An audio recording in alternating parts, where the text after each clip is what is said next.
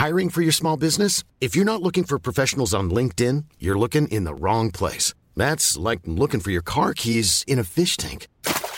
LinkedIn helps you hire professionals you can't find anywhere else, even those who aren't actively searching for a new job but might be open to the perfect role. In a given month, over 70% of LinkedIn users don't even visit other leading job sites. So start looking in the right place. With LinkedIn, you can hire professionals like a professional. Post your free job on linkedin.com slash people today. Many of us have those stubborn pounds that seem impossible to lose, no matter how good we eat or how hard we work out. My solution is PlushCare. PlushCare is a leading telehealth provider with doctors who are there for you day and night to partner with you in your weight loss journey. They can prescribe FDA-approved weight loss medications like Wegovy and Zepbound for those who qualify. Plus, they accept most insurance plans. To get started, visit plushcare.com slash weight loss. That's plushcare.com slash weight loss. wants support. Curtis Fleming is there on the edge of the area. Fleming for Craig Hignett. Hit it, Higgy. Higgy hits the treble!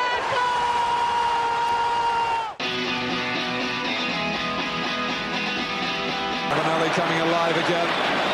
Juninho wants the ball played to him. Ravanelli spots out.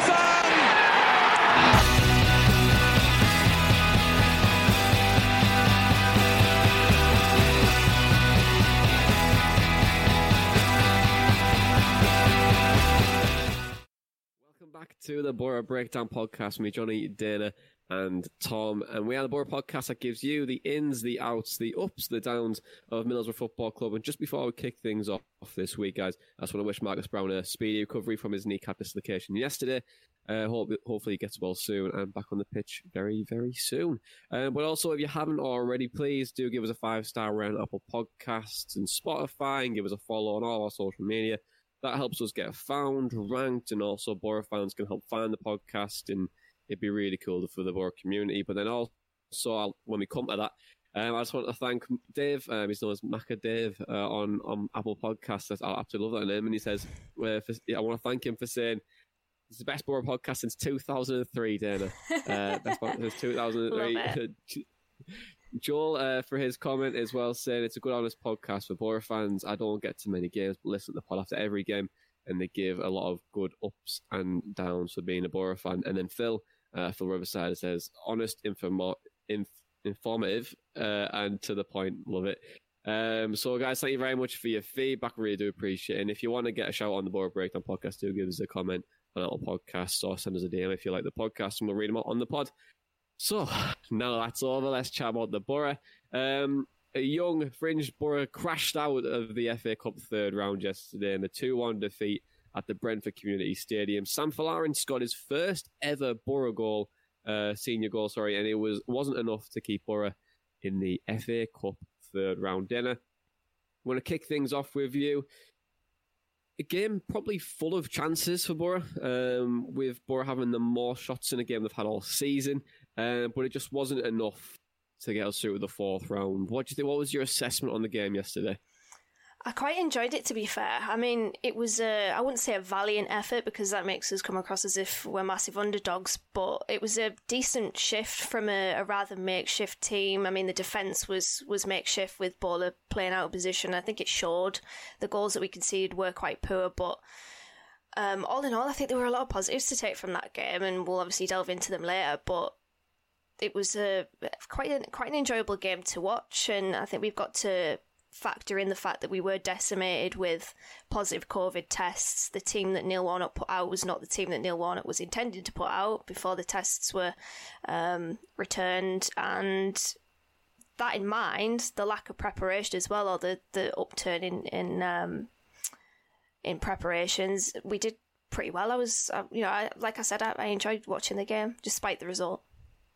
Yeah, I thought we played reasonably well yesterday. Uh, I thought we, we had some good moments. We created plenty of chances. Hayden Hackney stood out for me for, for the majority of the game, and I'm sure we'll come on to him in a minute.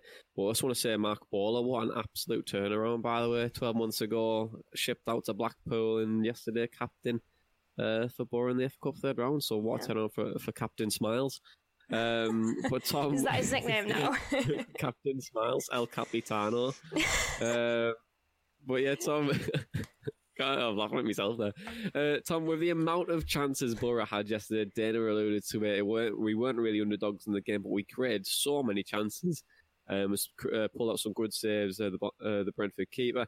Um, but do you think Boro were unfortunate to get the name in the hat for the fourth round? Do you think we could have probably edged it? Maybe a little bit. I think we had a couple of uh, decent chances. Wing's free kick stood out to me just because I wasn't expecting it to go anywhere near uh, where it went. I think he, uh, like I've said before, I think he gets about one out of five of his long shots on target, and that was the one. Um, but yeah, I think think we created some decent chances. Like you say, it was the most we created all season. It was an enjoyable game to watch. Not too disheartened that we haven't won Cup run with our squad as depleted as it was anyway, before even the uh, positive COVID test wasn't necessarily something I'd consider a priority.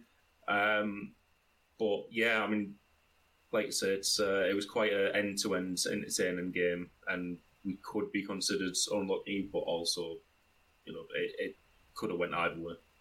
Yeah, it, was it was it was a great game. I, I was actually really surprised of how end to end it was. Um, I thought the first half was was relatively quite poor for the first twenty minutes. I couldn't really think of anything happening. Do you know when that, it felt like uh, a training game? It was like a training game, which you know, yeah. like on The Simpsons, where like they bring like football at the Springfield, and it's like Brazil versus like someone else, but like they're passing it just to like center and like center into the wing of like center.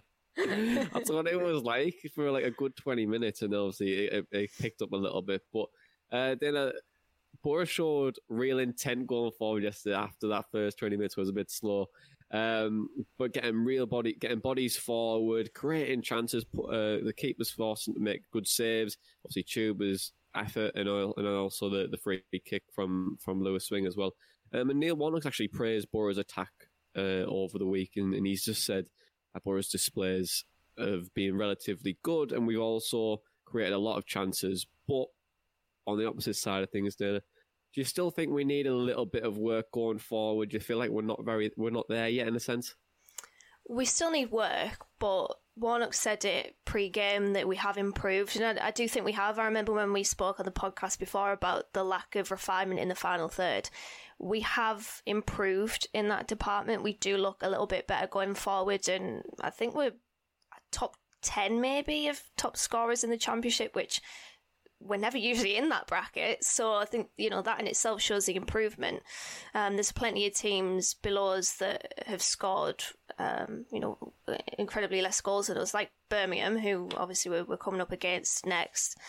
And it's obviously there is still work to do. Um, because the game yesterday, if we were perfect, we'd have won that because we had a lot of chances, like you said. But I think all in all, we've we've done quite well. We've improved the the game that we spoke about. I think after maybe Huddersfield, um, there's definitely signs of improvement there, and of course, like I mentioned, there's still room to grow. But all in all, I'm I'm pretty pleased with Boro going forward. And you know, there's there's just little steps that that we've taken that I think need to be praised.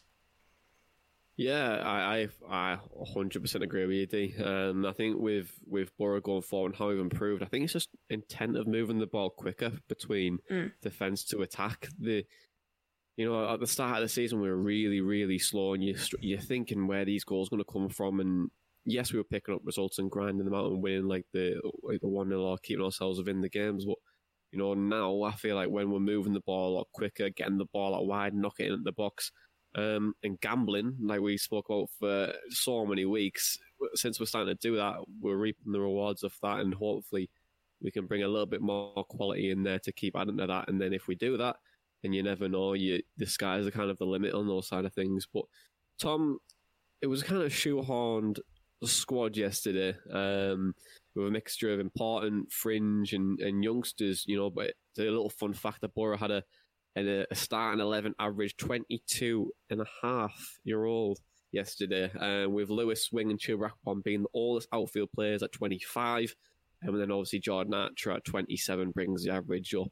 Um, but it's incredible because nine out of the 11 players yesterday could have played in an under 23s game because they're all under that age or at that age. So it's absolutely incredible that we actually did that. But how do you think Boro's young side coped yesterday? I know we've been really positive so far, but do you think it's a, uh, it's time to be optimistic for the future?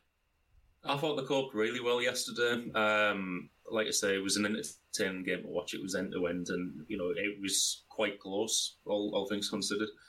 Um, I think the young players yesterday. I thought um, forgot who I was thinking about there, but um, it yeah, happens. I mean, did well for the, the second half. I mean, Djed and Tav, who you would still consider young players, uh, pretty much you wouldn't even think of them as young players anymore because they're consistently in the squad and consistent, well, playing fairly consistently. Uh, you know what to expect from them.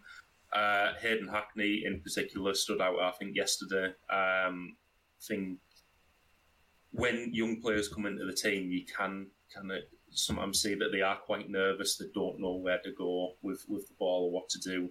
He looks so composed from for pretty much the full game. I was really impressed with him. Um, I think that's pretty much covered most of them. I mean, probably a bit of a, a shout out to Hayden Coulson as well because he did have some decent attacking intent during the game. Had a couple of decent dribbles.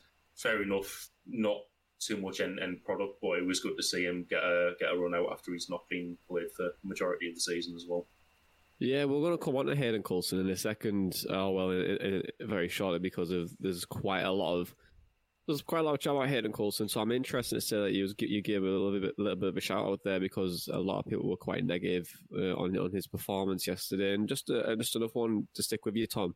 Um, Marcus Tavernier and, and Djed Spencer, you both mentioned that you, meant, you mentioned that the you don't really realise how young they are now since they're so consistent in the squad. Um, but Tav is 21 year old and Djed Spencer is 20. Um, do you think the criticism that probably Tav gets is a bit unjust because you know, he, he's he's so young, and people probably forget that. Um, do you think that his inconsistency inconsistency sometimes brings out negativity from Boro fans in a way because they, they don't they, they, they, expect so much more from Tav because he's been in the squad for such a long time. Yeah, I, I would say so. I think we, we talked about it on a, a previous pod I was on that he was kind of really hyped up when he first came into the team. And personally, I'd agree with that. Um, I think when he came in, it was really under under Monk when it started, but then it was under Pulis where everyone was was asking for him. And I think a lot of our young players, where they came through, and if they showed any attacking intent under Pulis, they stood out because it was just that type of team where it was that devoid of creativity and you know playing centre mids at winger positions and stuff. That you know if you if you come on and show any anything to make the fans excited, you're going to get some sort of hype around you. So I, I think because he has been around quite a few years as well, people probably do forget how young he is, but he's he's constantly improving now. Um, and I also just like to add on to this, the name of the guy I was forgetting from my last statement was Nathan Wood. What a range of passing he has from centre back, by the way. oh, he can very impressed he can, yesterday. He can ping a ball, man. It's it's just different gravy, isn't it? Like the this passing range of him and Dael Fry are very very good. Um, I think with they are they are showing that signs of a modern centre back where you have to play. Um, it, it we're no longer the days of, of like Steve Bruce, Gary Pallister, where well, actually, no, Pallister was a was good on the ball, but in terms of like probably a Mowbray maybe where you know you'd kick lumps out of someone, um, and that's kind of gone from the game now. I think a, a great defender doesn't have to tackle because they're already positionally aware and also one step ahead of the attacker in, in, in a way. So it's nice, um, it's nice to see that. But also, I think Nathan Wood and Fry would be a great partnership. But also, I'd worry a little bit if they were paired together because maybe that we, we want someone in probably we probably need like a Dijksteel or somewhere or uh, yeah probably probably a Dijksteel where would probably help them out into in, in, a sense because I just don't think they'd be they'd be ready for that. But hey, it's it's very very promising for the future, especially for those two. Um, but then we'll we'll go ahead and Hackney then because Tom mentioned that he was impressed with him yesterday. It was a full debut for him, the 18 year old. He was in centre midfield with Lewis Wing. Um, he looked fairly tidy on, the ball. You know, he's hard working, had a good eye uh, for that transitional pass from defence to attack. Um, what were your thoughts on his performance yesterday? Because he, he, seemed to get quite a lot positive from the fans. Yeah, he was man of the match for me. Um, he he did look nervous at the beginning. Neil Warnock said such after the game, but he grew into it and he did look composed, like Tom said, and he was always offering himself up for a pass.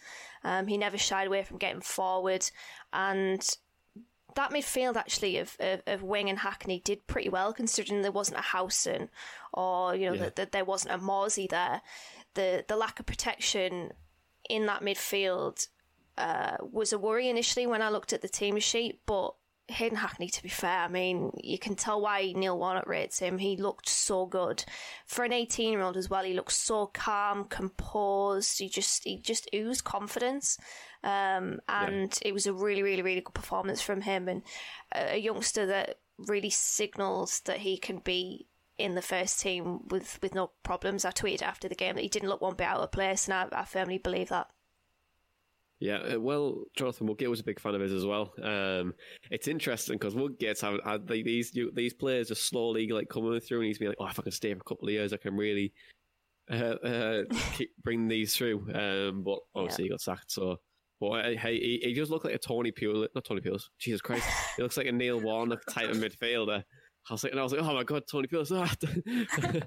um, oh, Neil dear. Warnock, I, I, have the same person, weren't they really? I don't do Neil dirty like that. That's an insult. That's insulting me. Never mind Neil. oh, I'm only joking. Uh, I just, I just want, I just want, you know, the reaction I got there was exactly what I wanted from. oh no, you baited me out. I'll take the L. Uh, Thanks for this, Jonny. Ruining my holiday. Thanks for this. Uh, uh, but the open question from from Lewis Knowles. Uh, it's for both of you to answer. Um, but he sent us an opinion. Uh, he says Lewis thinks that Hackney didn't put a foot wrong yesterday. Uh, for an 18 year old, there's a big future ahead of him, and he'd love to see uh, we'd love to see Hackney in the team for Birmingham um, if players are still suffering from a, a longer COVID. Um, but so, do you think then? Do you think he warrants a place in the in the squad for against Birmingham, or do you think he should go back to the twenty threes? Yeah, absolutely. Um, I think we've been a bit short in centre mid uh, some games, um, pretty much because we play like midfield three, and then at, at times it's on being Wing, who's kind of a, a recognised centre midfielder on the bench. And then if Wing has to start, then, you know, we, we don't have any recognised senior centre mids on the bench. But I think he put in a, a, good enough performance yesterday to, to warrant at least being on, on the bench um, for for games going forward. So I think he's it's like when, when people like to Downing or uh, Morrison first came through and the, the show glimpses of it, they should be in and around the squad to, to make and make appearances where where possible. Yeah, it's perfect for the development really to get get in the team and the squad because they again that, that match that match day experience. Um, but then, would you agree with Tom? Do you think he deserves to, to be a place in the in, in the squad, or do you think he should go back go back down, or try and get a loan? He should maybe go out and, and get a loan. He's.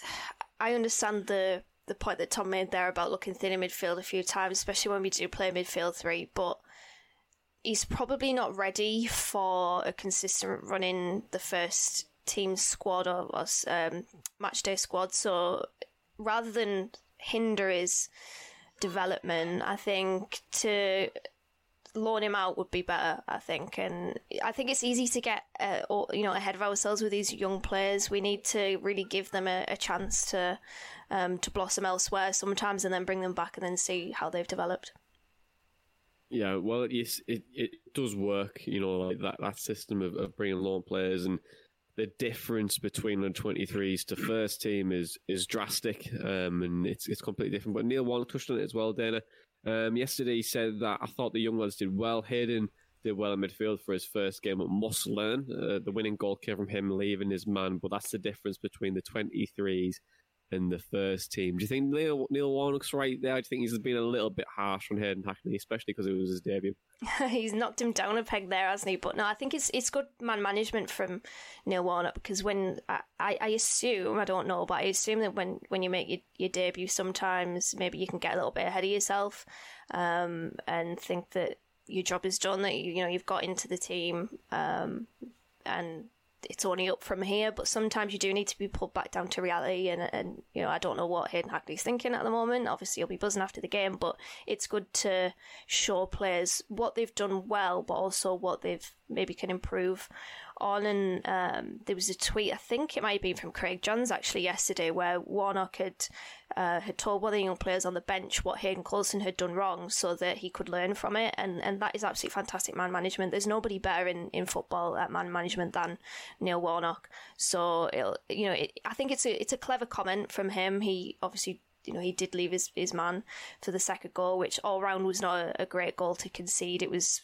quite poor from all, from quite a few players actually. But um, you know, obviously he does need to learn. He's he's eighteen he he shouldn't be criticised for that. He'll know that he you know he did wrong in that moment because Neil Warnock would have told him so. But um, I think it was I think that comment's just good man management from from Warner.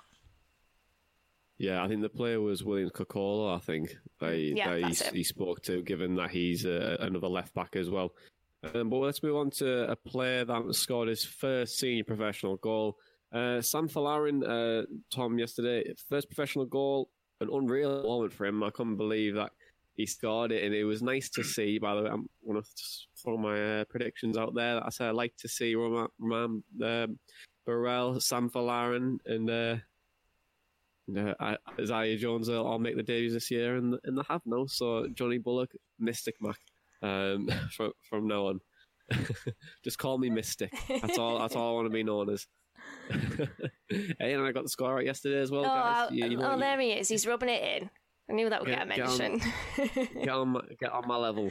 Get on my level. Yeah, you know, I, will uh, I'm sleeping you in the dust now. Uh, sorry. Yeah. Only dating in two weeks. yeah, well, tough pepper on it.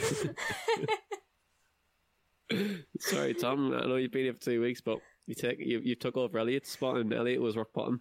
So you've got a lot of work to do. Your work's cut out. Love you, really, Elliot. I know you're listening. Um, but uh, Sam Folarin, he's been around the team for the majority of the season. He's made a few appearances. Tom, uh, what were your thoughts on Sam Folarin yesterday, and how can he continue his development in the side? I thought he did well yesterday. Um, you know, coming on uh, to, to replace Marcus Browne. obviously he was going to, and in a losing position as well, he was going to be expected to to create something, and I thought he he did well to score his attacking position and was there. I think general in general his, his positioning was uh, quite good throughout the second half.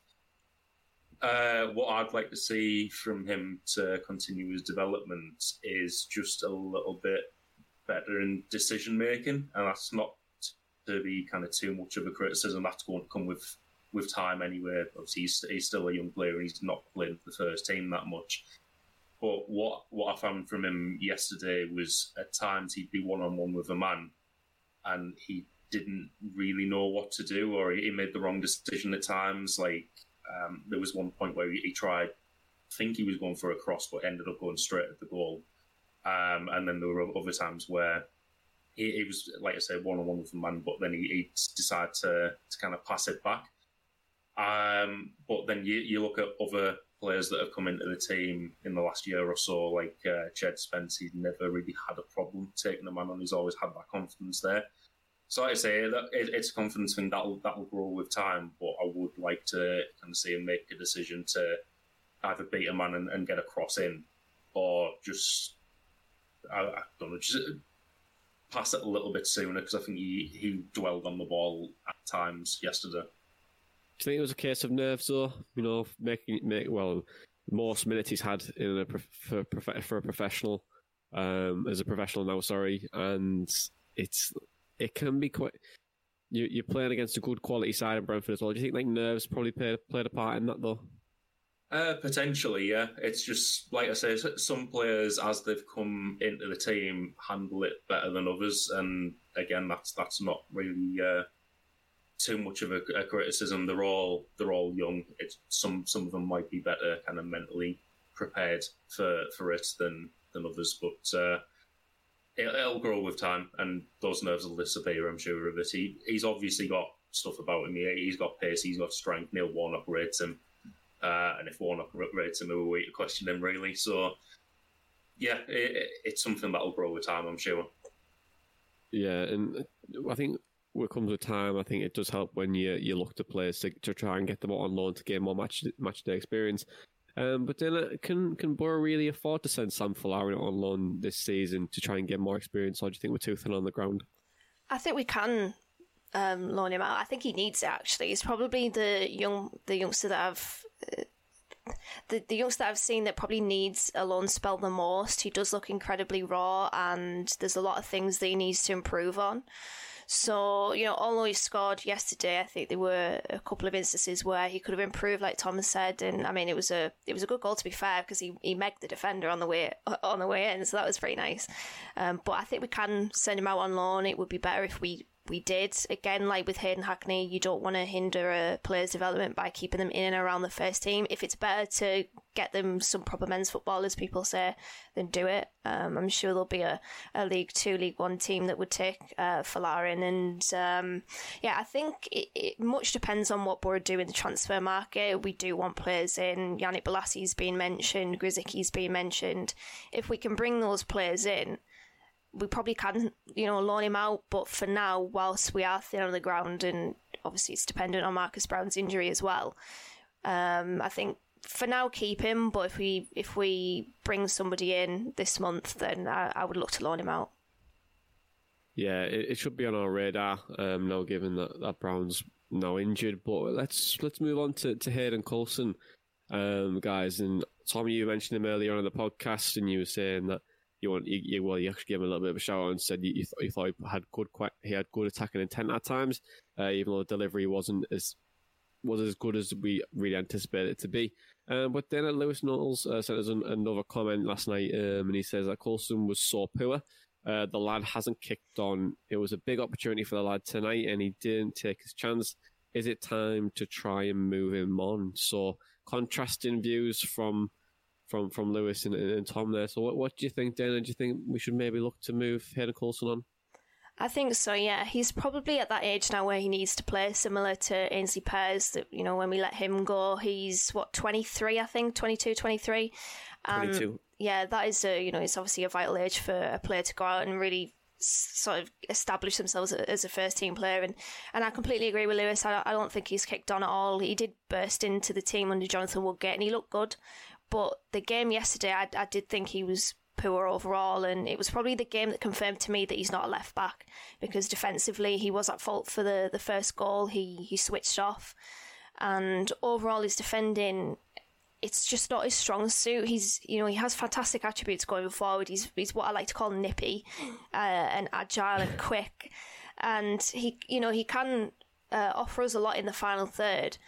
But defensively, it's just, it's just not him, I don't think. And I know he did come through the academy as a left back, but his main attributes lie, you know, in a more attacking department. So Warnock said he doesn't know whether he's a, a left winger or a left back earlier on in the season, and I, I still think he's somewhat stuck, given that he played him there yesterday. I know we don't really have too many options left back. Um, but I think if I was Hayden Coulson, I'd be looking for a, a move, probably. And I wouldn't be surprised to see him go, if not this month than in the summer. Interesting view that um, from from you, Dana. I think with with Hayden Coulson, it seems that he's got all he's got all the intent but no substance. Really, it seems that you know he, when he tries to get forward, he does get forward quite well, but then sometimes the delivery is not perfect. And he was so good last year, Hayden Coulson, uh, for time at times, and he looked like a really real quality player. I remember that that Luton game where he looked really solid. Um, yeah, he, he was he was caught up on quite a lot, but defensively at the time, Boro weren't very good at anyway, and he was exposed quite a lot, and people would just overload the left hand side, which made things really, really difficult for him. Um, but Tom, I know you said he has has good intent um, earlier on in the podcast, but he did look so bright last year. But do you think Hayden Coulson's just lost his spark a little bit? How can we potentially get that back? I think it's maybe just a confidence thing, you know, because um, I think at the start of last season, obviously when Woodgate came in, he was he was all about the the youth players. He said he knew everyone from what the under tens up or something, and and he was going to give these players a chance. Hayden Coulson had a couple of good games in in pre-season from from what I remember, and then got picked uh, at Luton. So his confidence must have been sky high at the time. He's got a manager who believes him, and he's going to keep picking him. Uh, obviously, that might have taken a bit of a knock with how how often, as you see, he got exposed last season from people over overloading the left hand side and targeting him. Um, I think that's potentially it this season as well. Obviously, Warnock's came in. Coulson's went from playing regularly to to not so much anymore. He got a manager who doesn't know what his best position is by by his own admission. And you know, Warnock's looked at it and, and decided, you know, Bola is better there, or to uh, Marvin Johnson was better there, and, and Coulson's went down the pecking order. So I wouldn't be surprised if his confidence has taken a bit of a knock there. To be honest, uh, yeah, that would be what the issue is. Do you think it's a confident? Uh, do you think it's a mixture of confidence and game time? Maybe do you think since the lack of game time, he's just not as he's not as sharp as he probably was last year. Um, I know he had a, he had a bad injury last year as well. he hasn't really came back the, the same player, to be honest. Um, do you think, do you think like the confidence side of things and the lack of games is a mixture of why he's he's he's lost that spark? And do you think that a loan move might be best for him, or do you think a permanent move would be the, the best route for Hayden Coulson?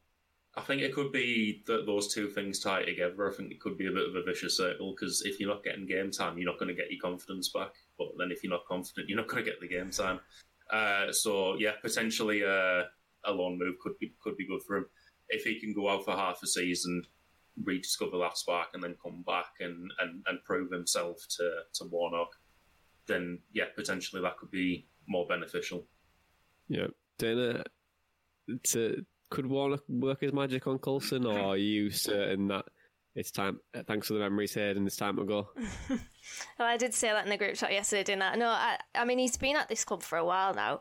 I remember when Aitor Karanka brought him to Marbella, and then he had to go home because he had he, he picked up an injury, but. It is probably uh, again similar to Aynsley Pears, where he just wants a fresh challenge, and I wouldn't be surprised to see him leave because of that. And yeah, he just he just hasn't kicked on from from last season, which is such a shame because he does have you know great potential and some pretty good attributes that if worked on, he could be a good player for us. But when you're not really getting in a team that has pretty much no left hand side, we've only got Bola and and Johnson, then you know it's it's not great. However, having said that, Bola and Johnson have been good this season, so it's hard to dislodge them. But the fact that he's not getting much of a look in probably says that um, his his days at Boro are, are, numbered, in my opinion. Whether Warnock can work his magic, I'm not sure. I, I feel like time's running out for for him Coulson at Boro. It, I think it doesn't help with the amount of the, the great form that Johnson and Bola have been in as well.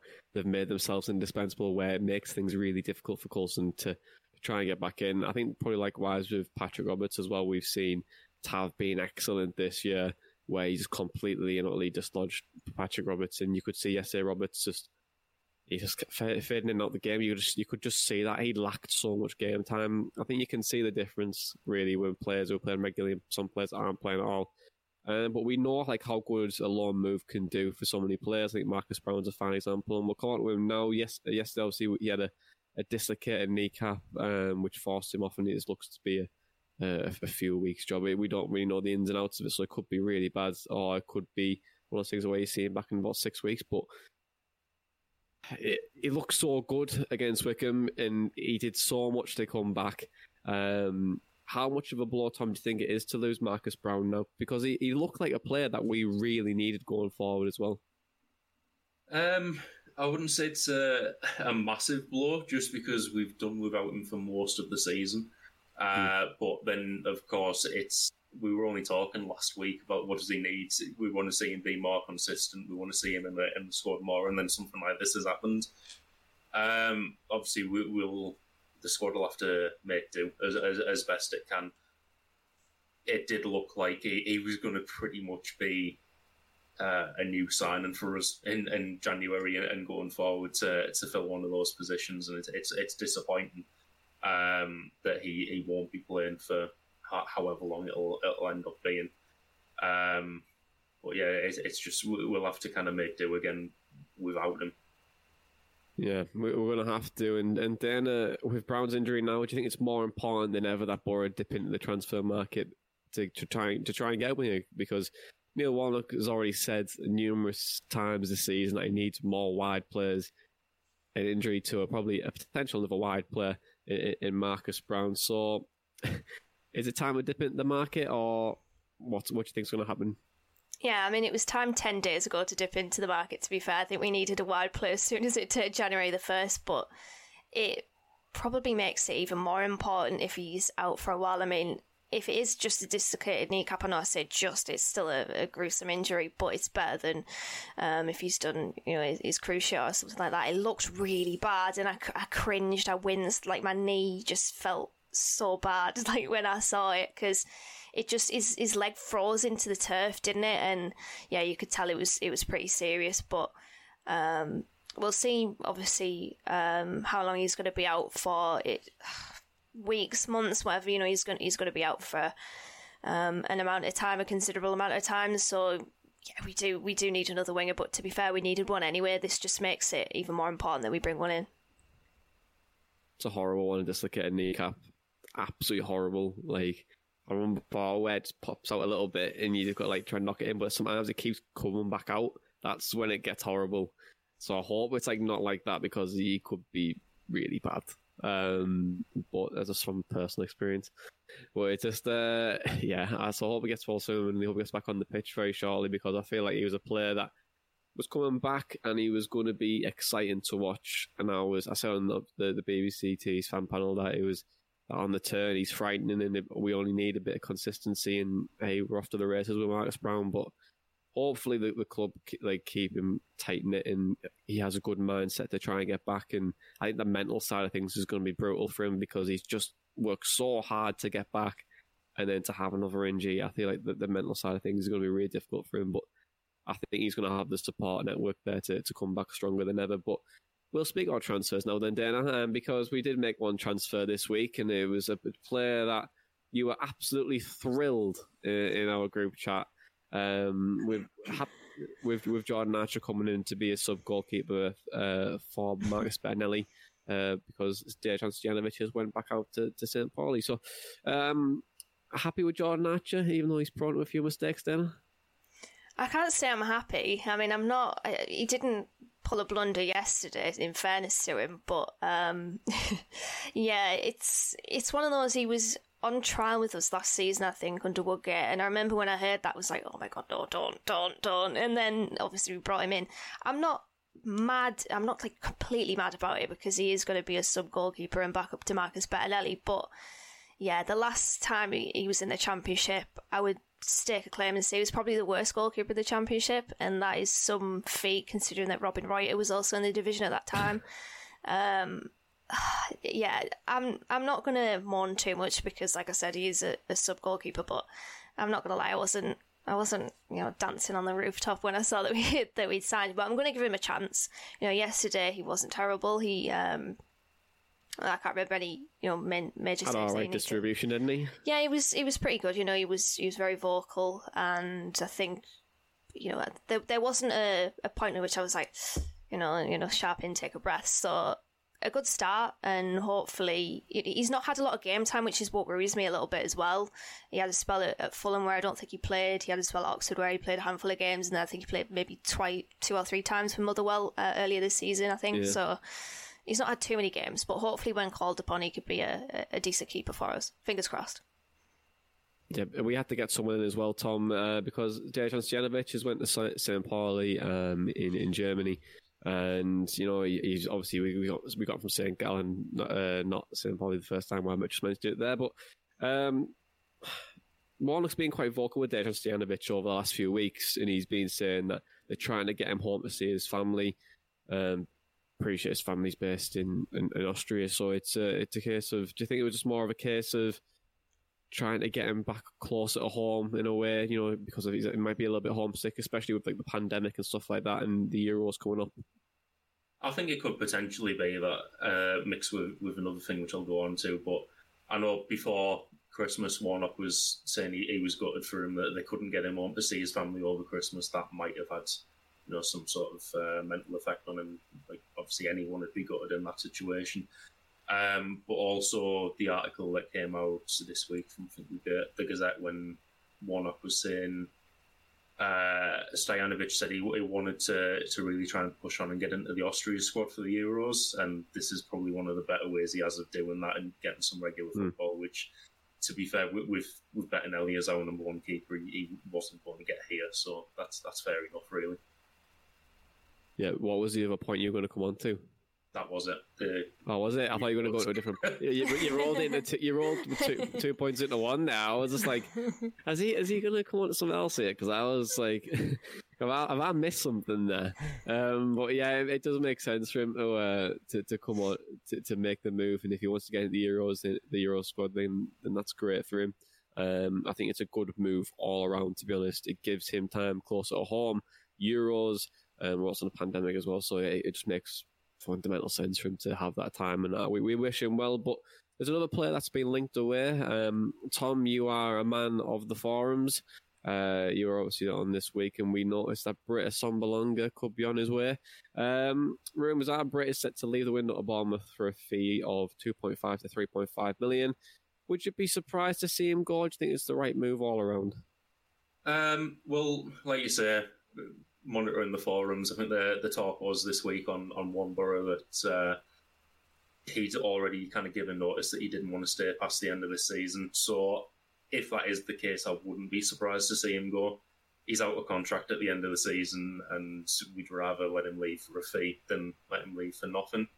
I'd be a bit disappointed if he left. Um, and I've I've kind of backed him on the on the podcast uh, numerous times in, in the past where I said I'd, I'd rather we had a striker like who was in a in the position to miss some of the chances uh, that he does miss. You know, I, I think um, looking back over some of the strikers we've had in the past, it's like who would you rather have up front? Would you rather have Britt or Marvin Emnes or Kris Boyd or someone like that? Like, I, I think it's an easy answer.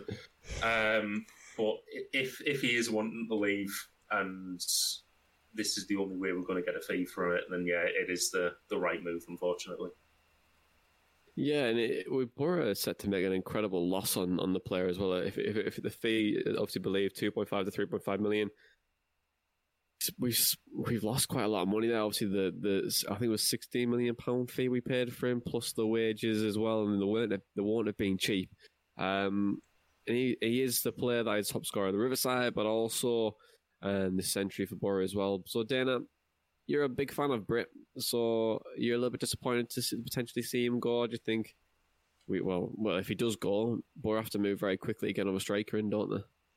They do. Yeah, I'm a little bit, a little bit disappointed, but I feel like this has always been coming. To be honest, um, you know, if you buy a player for as much as we have with Britt and we don't go up, you know, this is what the fourth season, I think, um, in the in the championship after relegation. So there is a point where I think you do have to move the big earners on, and I mean, two point five million is is a huge loss, and on the surface would be really bad business. But you you know you're getting a player off the books that you know does have a hefty wage, so you know you could potentially factor that in, but.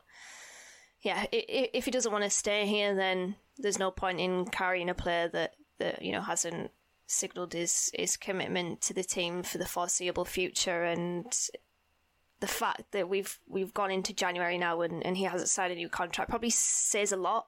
Um, a little bit worried about Fletcher as well because he's out of uh, contract in the summer, but yeah, um, Britt leaving it it opens the door for another striker to come in. We probably did need one similar to you know a winger. We did need one anywhere, and um, if this news is true, it just yeah it, it makes that a a bigger bigger priority than it was. But yeah, we'll we'll see what happens. Um, you know the, the, guys on on Womber, some of the guys on Womber are, are, are, very reliable. So yeah, we'll we'll see how that pans out. Yeah, we, we will. It'd be, it'd be I think it'd be a shame seeing see him go, but it's again like it was good for all parties, get his wages off the books, and then also he's happier at a different club. It, it all makes sense, really. But I think the big thing that I'm a bit upset about is the fee. Uh, or the, the the suspected fee that we could potentially get. Um, it's it's such a big loss, and it's like bad business again. Um, how many times does this club have to make losses until they start making profits on players? You know what I mean? So it's uh, it's it's a difficult one, but it is what it is. If we were going to uh, get another striker, there's a couple of names that I've been pulling um, out of my hat. Uh, I've, I've been looking at some League One players and League Two players uh, over like the last week, and Luke Jephcott at Plymouth, the Welsh uh, under twenty one. Uh, he's the second top scorer in League One this year at Plymouth. He's a, a very, very good, exciting talent. There's a few clubs watching him as well, um, so you never know. Could potentially be a uh, a tug of war for his signature in the, over the next couple of weeks. But then also um, Paul Mullin at Cambridge as well. He's like 24 year old. Um, in, in League Two, he's up there as well. So there's two players I would probably look at. But if we can't get him, or we don't want to get him, we've got someone else better. Then, then perfect. But it was uh, it was weird seeing Charlie Austin move to to QPR. yeah. Um, or like the last, over like the last day or so. Obviously, the QPR fans absolutely love him, so I think it was an easy decision for him. But you know, he, he would have been a nice uh, a nice change from from Britt if we were to, to go for another striker. But let's move on. Let's chat about Birmingham City and Aitor Karanka's side have found it quite difficult this year. Um, I'm sure we're, we're, all aware that we found things quite difficult under Aitor initially, but then as things started to get a lot better. But they might be doing a similar thing. But I'll pass the mic over to you two and let's break down Birmingham City. Yeah, I think Tom's got some on, on their form of late. Yeah, so obviously they've not had too much form since uh, since playing us. Um, the the game afterwards, they drew nil nil with Nottingham Forest. On one hand, you could maybe say that they've managed to shore things up at the back for that one. On the other hand, Forest have been terrible this season, so you'd be wondering why they haven't won that. Um, but then they lost 4 0 at home to Wayne Rooney's Derby County, as Sky Sports like to call them on the 29th.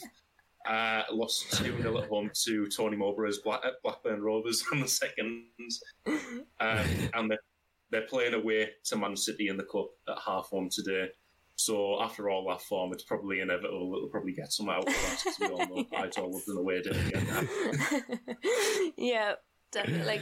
I mean, it's interesting that we're playing them um, so soon after playing them the first time. I, I want to know um, obviously, there's there's somewhat short turnaround whether Karanka will have learned a lot from that game, and I mean the fans are are pretty.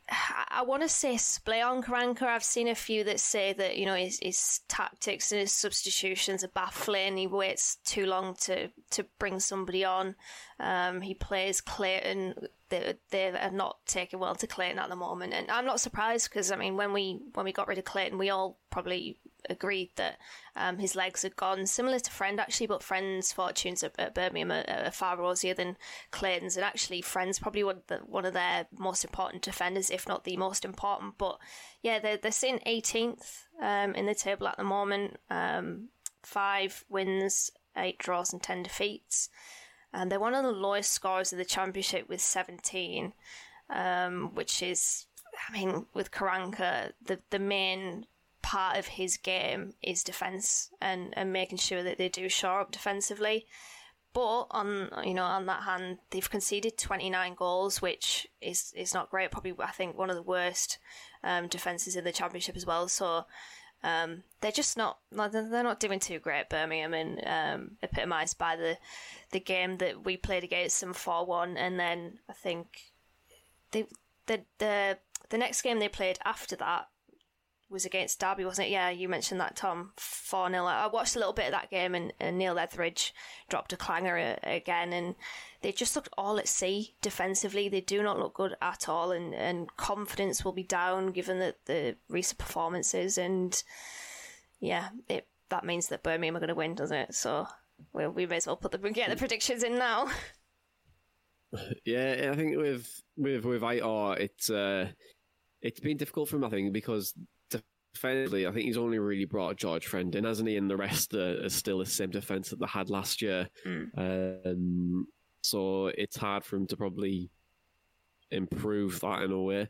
Um, but then again, he did it at Middlesbrough, you know what I mean? He made Ben Gibson and Danny Ayala the best defensive partnership in the championship. Uh, so you know, it's uh, it works it works both ways, but it can be a quite a difficult game for Boro I feel like Aitor definitely want to try and get a statement um, at the Riverside, but also they did beat Reading away from home prior to, to playing Middlesbrough yeah. in, in, in, home fixture. So let's do our score predictions then, guys. Do you think Boro are going to beat Aitor Karanka's Birmingham City, or do you think uh, Boro are going to get beat or win, or what do you think? Um, I want you, I want your score predictions. I'll go with you, Dana, first. We'll go. Yeah, um, well, I was just looking there at, the, at their away form. They've only actually lost two games um, on the road this season, so you know their fortunes are, much better um, on the road. Um, you know, we're fifth in in the home form table, so I'm quite interested in this one. I'm interested from a perspective of you know what will they do after um, we beat them four one. Is it going to be a completely different game. I'm, to be honest, I'm expected it to be. I'm expecting it to be a completely different um, contest. So for me, I think I'm going to go with a tight game, but I think a one 0 to to Boro. One 0 Boro from Dana. Uh, Tom, what do you think?